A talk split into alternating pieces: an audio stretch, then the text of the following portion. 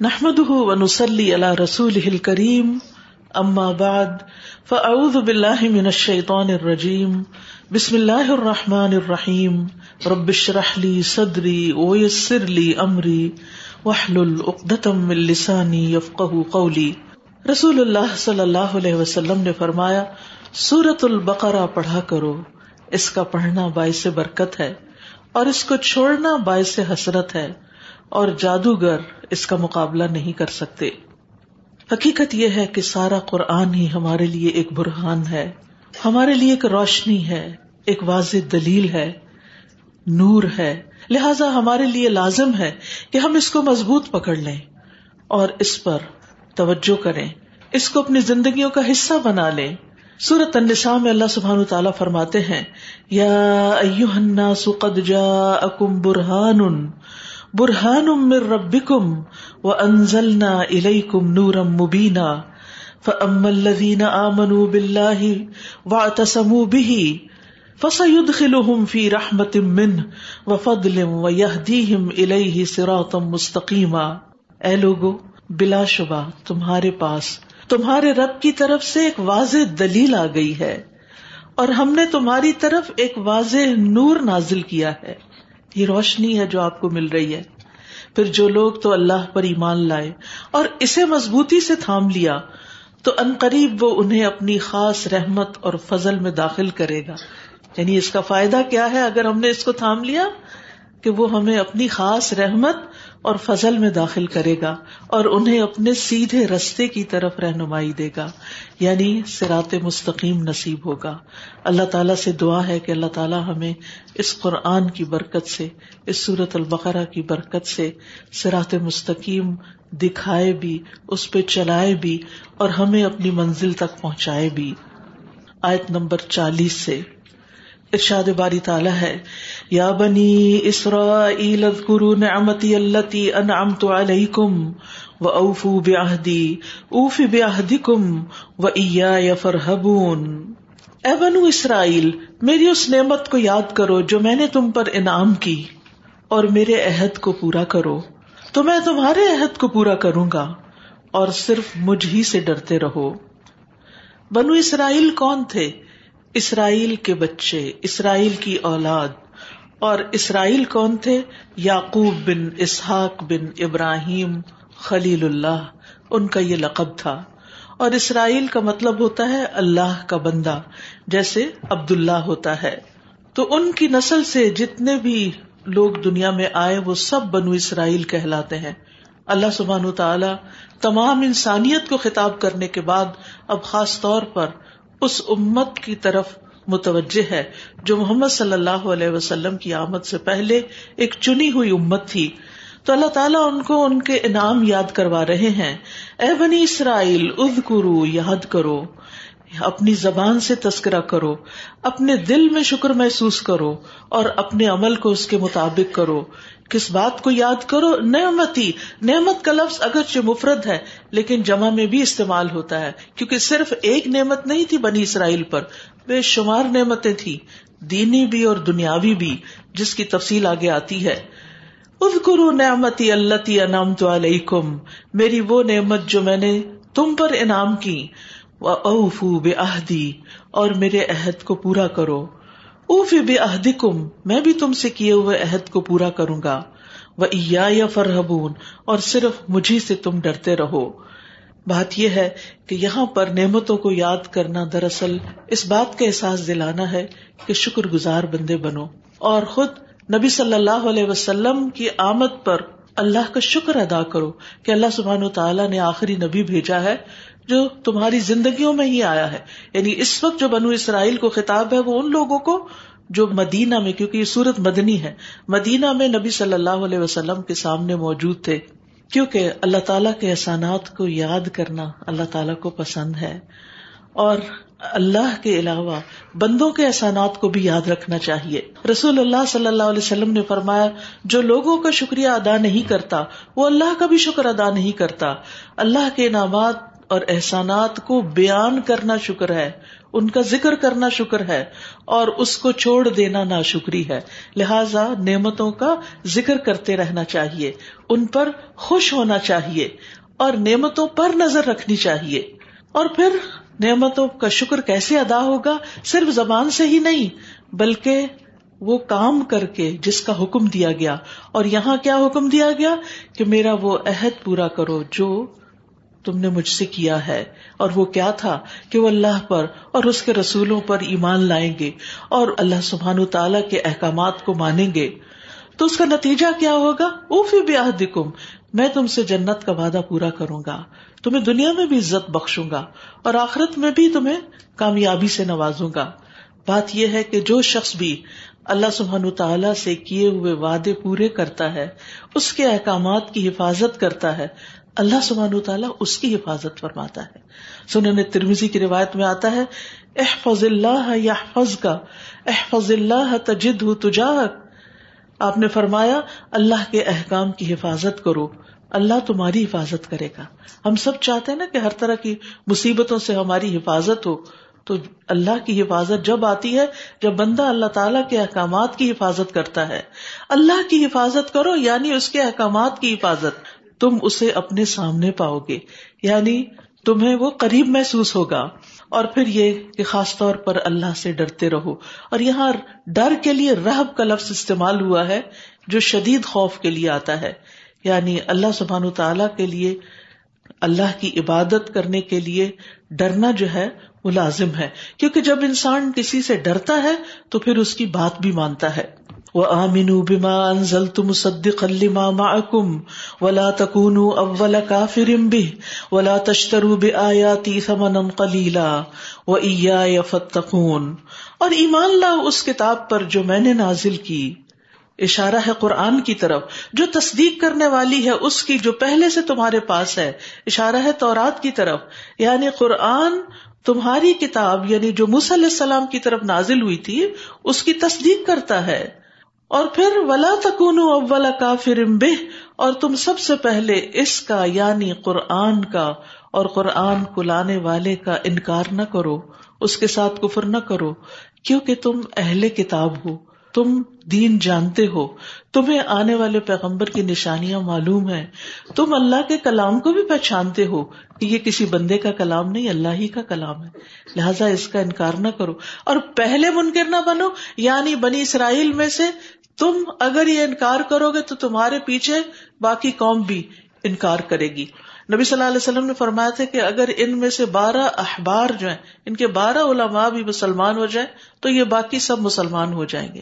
ہوتا ہی ہے کہ جو لیڈرز ہوتے ہیں، جب وہ انکار کرتے ہیں کسی چیز کا، تو قوم ان کے پیچھے چل پڑتی ہے۔ اور جب کسی امت کے اندر اس کے علماء بگڑ جاتے ہیں، تو پھر امت بگڑ جاتی ہے، کیونکہ وہ تو اپنے بڑوں کی پیروی کر رہی ہوتی ہے۔ لہٰذا ان کو سمجھایا جا رہا ہے کہ تم دنیا والوں کے لیے ایک مثال ہو۔ اللہ نے تمہیں چنا تھا، تم اس پیغمبر کا ساتھ دو، اس کا انکار نہ کرو۔ اور میری آیات کے بدلے تھوڑی سی قیمت مت لو۔ کیوں انکار کر رہے تھے؟ دنیا کے فائدوں کی خاطر۔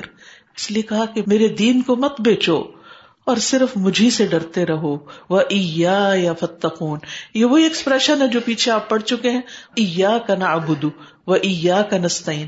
یہ تاکید کے لیے، خاص کرنے کے لیے آتا ہے کہ صرف تجھی سے، خاص تجھی سے ہی ہم ڈرتے ہیں۔ تو یہاں بھی وہ ایا یا فتقون صرف میرا ہی تقوی اختیار کرو۔ اور پھر آپ دیکھیے کہ اہل کتاب میں سے جو شخص اس دین پر ایمان لاتا ہے، قرآن پر ایمان لاتا ہے، رسول پر ایمان لاتا ہے، اس کے لیے دگنا اجر ہے۔ رسول اللہ صلی اللہ علیہ وسلم نے فرمایا، تین آدمی ہے جن کا اجر انہیں دو بار دیا جائے گا۔ ایک بار مل جائے گا، پھر دوسری دفعہ پھر دیا جائے گا۔ اللہ تعالیٰ اتنا راضی ہوتا ہے ان سے۔ اہل کتاب کا وہ آدمی جو اپنے نبی پر ایمان لایا اور نبی صلی اللہ علیہ وسلم کے دور کو پایا، تو آپ پر بھی ایمان لایا۔ اور آپ کی پیروی کی، آپ کی تصدیق کی تو اس کے لیے دو اجر ہیں۔ اور پھر یہ کہ اللہ سے ڈرتے ہوئے انسان تقوا کی راہ پہ چلتے ہوئے ہی یہ کام کر سکتا ہے۔ ولا تلبس الحق بل باطل و تک تم الحق و ان تم تالمون اور تم حق کو باطل کے ساتھ خلط ملت نہ کرو اور نہ سچی بات کو چھپاؤ۔ حالانکہ تم جانتے ہو۔ ولا تلبسو تلبسو کے دو معنی ہے ایک ہے مکس اپ کرنا اور ایک ہے لباس پہنانا۔ یعنی تم حق اور باطل کو ملاؤ جلاؤ نہیں۔ اور پھر حق کو چھپانے کے لیے باطل کا استعمال مت کرو۔ یعنی باطل کو اوپر نہ کرو اور حق کو پیچھے نہ کر دو۔ کیونکہ حق کو چھپانے پر حدیث میں بھی وعید آتی ہے۔ حق کسی کے پاس بھی ہو، اسے بیان کرنا چاہیے۔ چاہے دنیاوی معاملات میں ہو، چاہے دین کے معاملات میں۔ رسول اللہ صلی اللہ علیہ وسلم نے فرمایا، جس شخص سے علم کی کوئی بات پوچھی جائے، علم کی بات، اور وہ اسے خامخواہ چھپائے یعنی دوسرے کو نہ بتائے، تو قیامت کے دن اس کے منہ میں آگ کی لگام میں سے ایک لگام دی جائے گی۔ یعنی جب آپ کو ایک صحیح بات معلوم ہو، تو پھر اس کا ذکر کرنا ضروری ہے۔ فرمایا و تک تم الحق کا تم حق کو چھپا رہے ہو۔ یعنی نبی صلی اللہ علیہ وسلم حق ہے، یہی کتاب حق ہے۔ آخرت حق ہے، جنت حق ہے، جہنم حق ہے، یہ ساری چیزیں برحق ہے لیکن تم لوگوں کے سامنے اس کا ذکر نہیں کرتے، تم ان کی تصدیق نہیں کرتے اور جانتے بوجھتے ہوئے تم یہ کام کر رہے ہو۔ تو یاد رکھیے، جہالت میں بھی غلط کام کرنا برا ہے، لیکن علم آنے کے بعد پھر کوئی غلط کام انسان کرے تو وہ اس سے بھی برا ہے۔ وہ عقیم السلاط و آت الزکات ورکا کے این اور نماز قائم کرو۔ اور زکوٰۃ ادا کرو اور رکو کرنے والوں کے ساتھ رکو کیا کرو۔ یہاں نماز قائم کرنے کی تاکید کی جا رہی۔ بنی اسرائیل پر بھی نماز فرض تھی، لیکن ان کے ہاں بھی نمازوں سے ایسی غفلت ہوئی جیسے آج افسوس کے ساتھ کہنا پڑتا ہے کہ امت مسلمہ کے اندر ہے۔ لاکھوں نہیں، کروڑوں مسلمان ہیں، لیکن مسجدیں خالی ہیں۔ مسجدیں آباد نہیں، گھروں کے اندر نماز نہیں۔ نماز کا وقت ہوتا ہے اور لوگ سو رہے ہوتے ہیں۔ نماز کا وقت ہوتا ہے، لوگ کام پر ہوتے ہیں اور نماز کی پرواہی نہیں کرتے، اس کو یا تو بہت تاخیر سے پڑھتے ہیں یا قزائی کر دیتے ہیں۔ تو یہاں پر تاکید کی جا رہی ہے عقیم السلاد اور کل جیسے بتایا گیا تھا کہ عقیم السلاد میں اس کے تہارت کا پورا اہتمام کرنا، اوقات کی پابندی کرنا اور اس کے سارے جو ایکشنز ہیں، ان کو پرفیکٹ طریقے سے ادا کرنا مراد ہے۔ اور صرف ظاہری چیزیں نہیں، دل کا خوشبو بھی ضروری ہے۔ ابو دردا کہتے ہیں کہ جس کی نماز نہیں، اس کا ایمان نہیں۔ وہ آت زکات اور زکات ادا کرو۔ نبی صلی اللہ علیہ وسلم نے فرمایا، اللہ کا تقوی اختیار کرو، اپنی پانچوں نمازیں ادا کرو، ایک مہینے کے روزے رکھو، اور دل کی خوشی سے اپنے مال کی زکات ادا کرو۔ زکات کو جرمانہ نہ سمجھو، چٹی نہ سمجھو، بلکہ خوشی سے خرچ کرو، کیونکہ ایسے لوگ اللہ کے چہرے کا دیدار کریں گے جو خوشی سے زکات ادا کرتے ہیں۔ اور اپنے امیر کی اطاعت کرو، تم اپنے رب کی جنت میں داخل ہو جاؤ گے۔ اور پھر خاص طور پر نماز کا ذکر کرنے کے بعد الگ سے رکو کا ذکر کیا گیا۔ کیونکہ رکو جو ہے وہ نماز کا ایک بہت اہم رکن ہے۔ اگر یہ مس ہو جائے تو نماز ہی نہیں ہوتی۔ اور صرف مس کرنے کی بات نہیں، بلکہ درست طریقے پر اس کی ادائیگی ضروری ہے۔ اور درست طریقے پر ادائیگی کس طرح ہے؟ کہ جیسے آپ قیام کر رہے ہیں اور رکوع میں جائیں تو آپ کی پوری کمر جھکنی چاہیے اور جھک کر پوری اسٹریٹ ہو جانی چاہیے۔ اللہ یہ کہ کمر کی کوئی تکلیف ہے کسی کو اور وہ جھکنے سے قاصر ہے۔ یعنی بالکل اس طرح جیسے سیدھی ہو گئی۔ نہ تو اوپر اٹھی بھی ہو اور نہ نیچے کو بالکل مڑی بھی ہو۔ سیدھی سامنے ہو۔ کیونکہ ابو مسعود بدری کہتے ہیں کہ رسول اللہ صلی اللہ علیہ وسلم نے فرمایا، وہ نماز کافی نہ ہوگی جس میں آدمی اپنی پشت کو رکو اور سجود میں سیدھا نہ رکھے۔ وہ نماز پوری ادا نہیں ہوتی، وہ ناقص ہوتی ہے۔ اسی طرح امام ترمزی کہتے ہیں کہ امام شافی امام احمد اساق ابن راہویا وہ کہتے ہیں کہ جس نے رکو اور سجود میں اپنی پیٹ سیدھی نہیں رکھی، اس کی نماز فاسد ہے۔ یعنی وہ قبول نہیں ہوگی۔ تو اس لیے آپ سب آج کے عملی نکات میں ایک نقطہ ضرور یاد رکھیں رکو کر کے کسی کو دکھائیں کہ کہیں میری پشت اوپر یا نیچے کو تو نہیں جھکی ہوئی ہے یا زیادہ اوپر تو نہیں ہے، میرا رکو ٹھیک ہے، کیونکہ یہاں خاص طور پر الگ سے رکو کرنے کا ذکر کیا جا رہا ہے۔ اتمرون الناس بالبر وتنسون انفسکم وانتم تتلون الكتاب افلا تعقلون؟ کیا تم لوگوں کو نیکی کا حکم دیتے ہو اور اپنے آپ کو بھول جاتے ہو؟ حالانکہ تم کتاب کی تلاوت کرتے ہو۔ تمہیں معلوم ہے کہ نیکی کا حکم دینے کے ساتھ ساتھ اس پر خود عمل کرنا بھی ضروری ہے۔ کیا تم عقل سے کام نہیں لیتے؟ یہاں عقل کی بات کی جا رہی ہے۔ مثلاً ایک شخص دوسروں کے کپڑے دھو رہا ہو اور اپنے کپڑے اس کے میلے ہوں تو آپ کیا کہیں گے؟ کہ اس کو دوسروں کی فکر ہے اور اپنی فکر نہیں۔ تو جو چیز ہم دوسروں کے لیے کر رہے ہوتے، دوسروں کے لیے پسند کر رہے ہیں، وہ سب سے پہلے اپنے آپ سے اس کا آغاز کرنا چاہیے اور ہمارے دین میں ترتیب بھی یہی ہے۔ مثلاً اگر آپ کو کسی کے لیے دعا کرنی ہے تو سب سے پہلے اپنے لیے کریں۔ جیسے رب فرلی وہ والدیا وہ للمؤمنین پہلے اپنی بخشش، پھر والدین کی بخشش اور پھر سارے مومنوں کی بخشش۔ تو اسی طرح جب نیکی کا کوئی کام پتا چلے تو پہلے خود اس پر عمل کرنا اور عمل کی نیت سے ہی سیکھنا۔ اور پھر اس کے بعد اپنے گھر والوں کو سکھانا۔ کیونکہ یہ نہ ہو کہ ساری دنیا میں ہم روشنی پھیلا رہے ہیں اور اپنے گھر میں اندھیرا ہو۔ اور پھر اس کے بعد تیسرے نمبر پر لوگ آتے ہیں۔ اور اس کا یہ مطلب نہیں کہ اگر آپ کچھ چیزیں کر رہے ہیں اور کچھ نہیں تو کسی کو کچھ بھی نہ بتائیں۔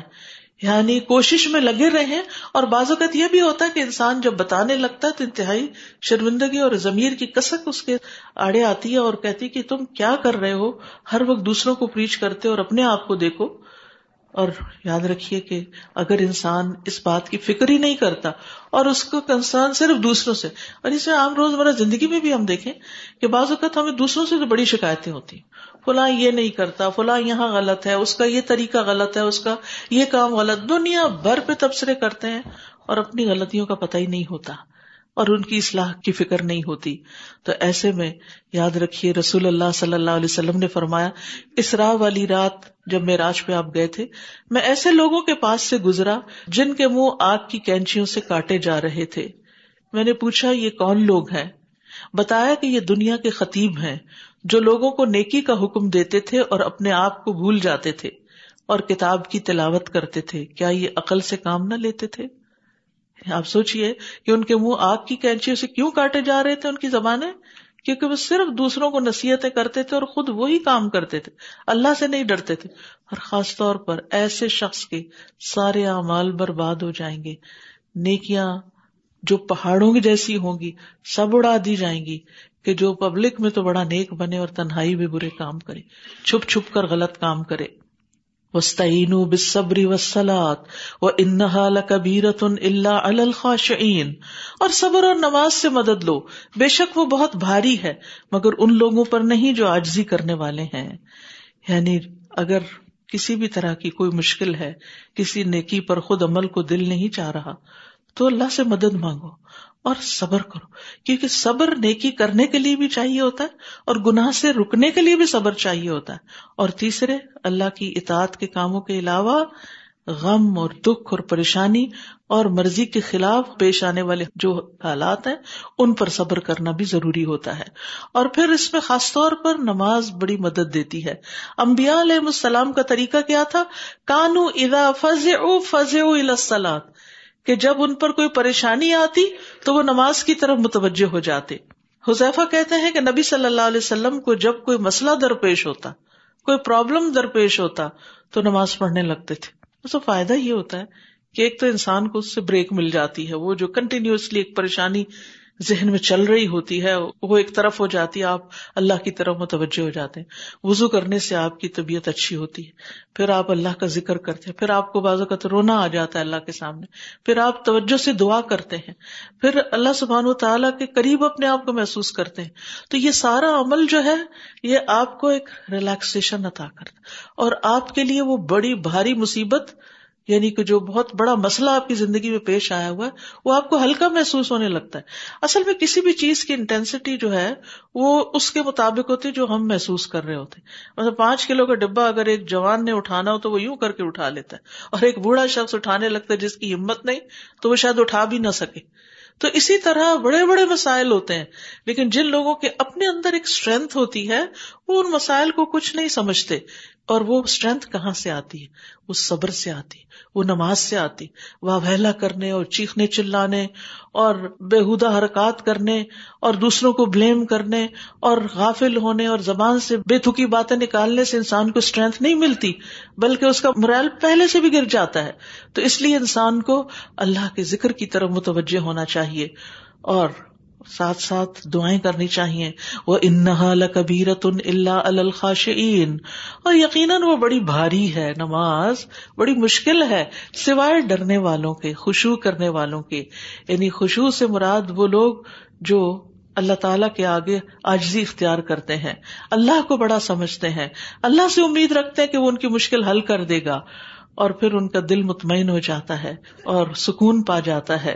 اور پھر ان کو یہ یقین ہوتا ہے کہ ہمارا رب ہے جو ہماری مشکل آسان کرے گا اور پھر اس مشکل کے لمحے لمحے پر میرے لیے آخرت میں اجر ہے۔ تو جس کو اجر اور ثواب کی امید ہو، اس کے لیے نیکی کرنا کچھ مشکل نہیں ہوتا۔ اس کے لیے نماز مشکل نہیں ہے، کیونکہ اس کو پتا ہے یہ میرے مسائل کا حل بھی ہے اور میرے لیے درجات کی بلندی کا ذریعہ بھی۔ ہر سجدے کے بدلے انسان کا ایک درجہ بلند ہوتا ہے۔ تو جتنی نمازیں پڑھے گا فرض کے علاوہ نوافل بھی، اتنے درجے بلند ہوتے چلے جائیں۔ جس کو یہ یقین ہوتا ہے، وہ اس کے لیے نماز مشکل نہیں ہوتی۔ کیونکہ وہ جانتے ہیں کہ ان کو نماز سے ملے گا کیا۔ اس لیے نماز کی طرف لپکتے ہیں۔ اللہ دین یزن ملاقو ربیم و ان الہ راجعون۔ وہ جو یقین رکھتے ہیں کہ وہ اپنے رب سے ملاقات کرنے والے ہیں اور بے شک وہ اسی کی طرف لوٹ کر جانے والے ہیں۔ یہاں زن کا لفظ استعمال ہوا ہے جو عام طور پر گمان کے معنی میں تو اردو میں زن و گمان آتا ہے۔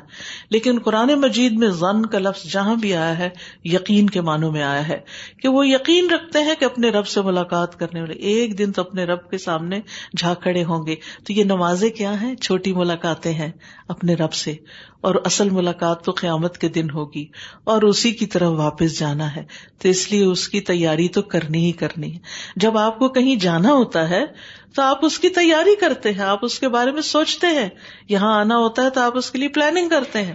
اسی طرح جو لوگ آخرت کے بارے میں واپسی کا سوچتے ہیں، تو وہ پلاننگ کرتے رہتے ہیں کہ کون کون سے نیک کام کرنے اور اس میں ٹاپ پرائرٹی پر ان کی نماز ہوتی ہے، جس کو سامنے رکھ کر باقی چیزیں طے ہوتی ہیں۔ سارے ٹائم ٹیبل اس کے مطابق بنتے ہیں، نہ کہ نماز آخری چیز۔ پھر دوبارہ بنی اسرائیل کو خطاب ہے۔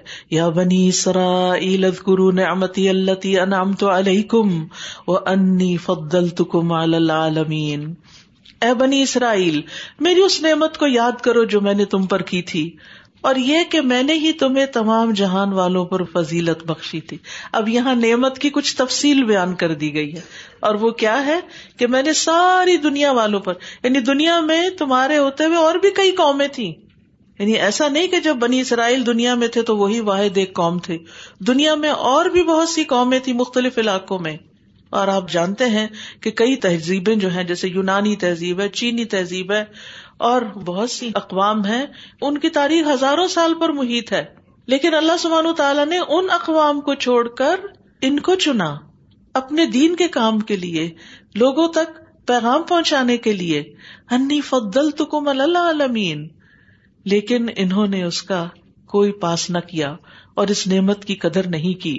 اور پھر نہ صرف یہ کہ ان کو دینی اعتبار سے چنا، بلکہ ان کے اندر کئی بادشاہ بھی بھیجے۔ سورت المائدہ میں آتا ہے از گرو نعمت اللہ علیہ کم از جا الفی کم امبیا و جا الکم ملوکا و آتا کم لم احدم من العالمین۔ اپنے اوپر اللہ کی نعمت یاد کرو، جب اس نے تم میں امبیا بنائے تمہیں بادشاہ بنایا اور تمہیں وہ کچھ دیا جو جہان والوں میں سے کسی کو نہیں دیا۔ یہ عظیم نعمتیں دینی بھی تھی اور دنیاوی بھی تھی یاد رکھے نعمتیں تو ساری اللہ ہی کی طرف سے ہوتی ہیں، لیکن ان میں سب سے بڑی نعمت ہدایت کی نعمت ہوتی ہے، دین کی نعمت ہوتی ہے۔ یعنی پوری دنیا بھی قربان کر دی جائے تو اس کے مقابل کوئی چیز نہیں ہے۔ یعنی اسلام کی جو دولت ہے، جو اللہ نے ہمیں عطا کی ہے اس کے مقابلے میں کوئی چیز کیونکہ یہی اصل کامیابی اور نجات کا ذریعہ۔ اگر ہمارے پاس قانون کے خزانے بھی ہوں، لیکن اگر دین نہیں، تو کوئی کامیابی نہیں، کوئی فائدہ نہیں۔ تو اسی لیے اللہ سبحان تعالیٰ ان کو فرماتے کہ میں نے تمہیں باقی سب پر فضیلت عطا کی۔ یومن لا تجزی نفسن ان نفسن شعی اور اس دن سے ڈرو جب کوئی جان، کسی جان کے کچھ بھی کام نہ آئے گی۔ یعنی چاہے امبیا کرام ہو صالحین ہو وہ کسی اپنے قریبی رشتے دار کے بھی کام نہیں آ سکیں گے۔ شعی آ کچھ بھی، تھوڑا یا زیادہ۔ یہاں دراصل بنی اسرائیل کے ایک دھوکے کی اصلاح کی جا رہی ہے۔ وہ کہتے تھے نہ ابنا اللہ و احبا ہم اللہ کے بیٹے اور اس کے بڑے چہیتے ہیں۔ اس لیے ہمیں تو کوئی مسئلہ نہیں، ہم تو سیدھے جنت میں جانے والے ہیں۔ تو بتایا گیا کہ نہیں ولا يقبل منها شفاعت نہ اس سے کوئی سفارش قبول کی جائے گی۔ ولا يؤخذ منها عدل، اور نہ ہی اس سے کوئی بدلہ قبول کیا جائے گا۔ ولا هم ينصرون، اور نہ ہی وہ مدد دیے جائیں گے۔ یعنی قیامت کے دن نہ کوئی عزیز، پیارا رشتے دار، نہ کوئی نیک، نہ کوئی ولی سالے کسی کے کام آئے گا، اور نہ ہی کوئی کسی کی اس طرح اللہ کے عزن کے بغیر سفارش کرے گا، نہ ہی کسی مال کا کوئی فدیہ قبول کیا جائے گا۔ اور کوئی کسی کو اللہ کے عذاب سے بچا نہیں سکے گا۔ انسان کے لیے ضروری ہے کہ وہ اپنے بچاؤ کا سامان کر کے جائے اور اسی کا نام تکوا ہے۔ تکوا کہتے ہیں بچاؤ کو فکایا یعنی وہ چیز جو مشکل وقت میں کام آ جائے اور ہمیں مشکل سے بچا لے۔ اور وہ ہے اللہ کا ڈر۔ اللہ کے ڈر سے اللہ کی اطاعت اور اللہ کی نافرمانی کے کاموں سے بچنا۔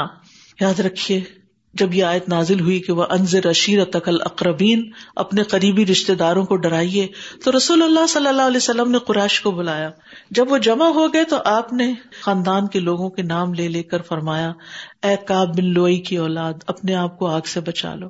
اے مرہ بن کاب کی اولاد، اپنے آپ کو آگ سے بچا لو۔ اے عبد شمس کی اولاد، اپنے آپ کو آگ سے بچاؤ۔ اے عبد مناف کی اولاد، اپنے آپ کو آگ سے بچاؤ۔ اے ہاشم کی اولاد اپنے آپ کو آگ سے بچاؤ۔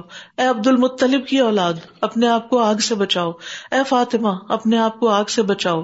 بے شک میں اللہ کی طرف سے تمہارے لیے کسی چیز کا اختیار نہیں رکھتا۔ سوائے اس کے کہ تم لوگوں کے ساتھ میرا رشتہ ہے، میں اسے اسی طرح جوڑتا رہوں گا جس طرح جوڑنا چاہیے۔ یعنی دنیا میں میں تمہارے ساتھ ہر حال میں حسن سلوک کرتا رہوں گا، لیکن آخرت کے عذاب سے نہیں بچا سکتا۔ ولا يقبل منها شفا سفارش بھی فائدہ نہ دے گی۔ کوئی وسیلہ کام نہیں آئے گا وہاں۔ سوائے اس کے جس کے لیے اللہ تعالیٰ اجازت دے۔ ولا يؤخذ منها عدل۔ کسی سے کوئی بدلہ، فدیہ بھی قبول نہیں ہوگا۔